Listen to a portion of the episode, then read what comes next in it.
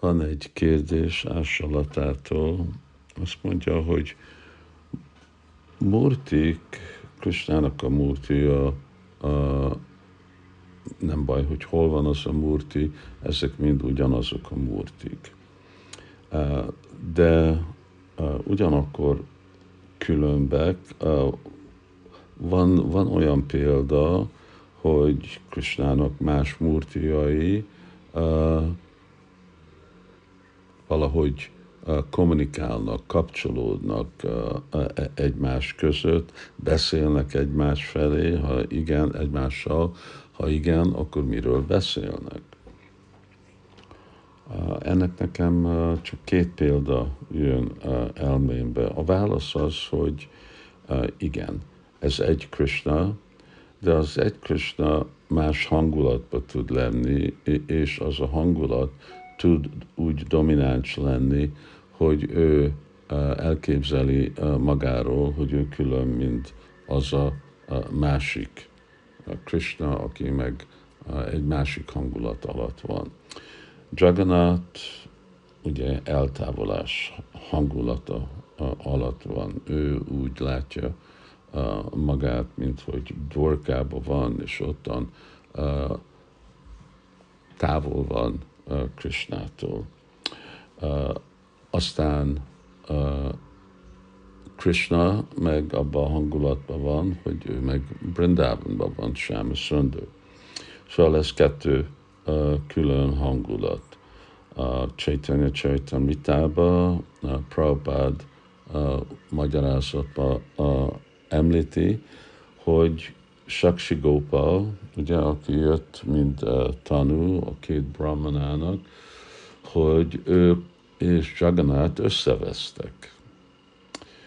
Mert egy időpontban a király elhozta Sakshi Gopalt, és Jagannathnak a templomjába volt.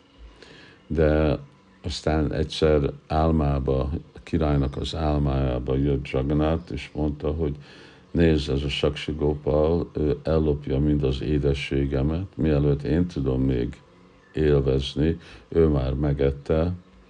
Szóval légy szíves, küld el.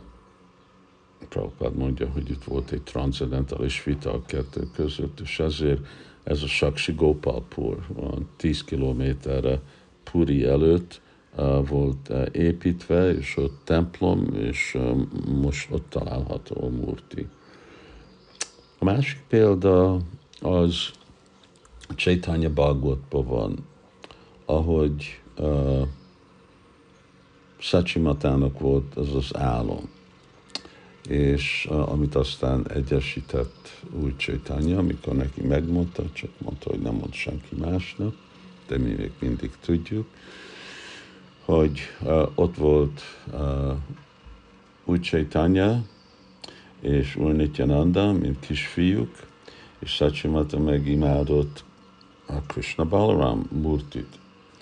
És az oltáron volt Krishna Balaram, és ajánlat volt nekik adva, de jött Gornitáj, és ők kezdtek verekedni, húzni Krishna Balaramot, Caitanya Mahaprabhu Krishnával, és Balaram meg Úrnityananda, úgy ketten együtt verekedtek, hogy mondta Gornitáj, ti nem vagytok ebbe a korba a múrtik, mi vagyunk a múrtik, gyertek le az oltáról, mi leszünk az oltáron, mi fogadunk el az ajánlatot. Szóval itt van egy példa, persze úgy Chaitanya Krishna és Úrnityananda Balaram,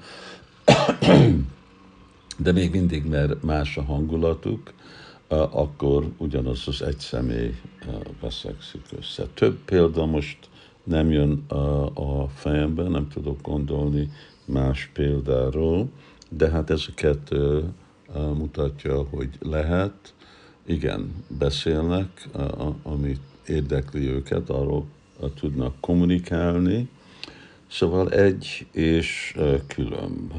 Így egy kicsit nehéz nekünk ezt már úgy elképzelni, hát még a baktáknak nehéz elképzelni, hogy Isten egy személy. Aztán elképzelni azt, hogy ez az Istenség legfelsőbb személyisége, ő meg kiterjed végtelenül sok példába, és ők meg veszekednek egymás között, az már hihetetlen nekik, nem is szabad nekünk ilyen dolgokat beszélni karmikkal, de mi, mint bakták, tudhatjuk, hogy igen, ilyenféle transzendentális élmények léteznek. Hare Krishna.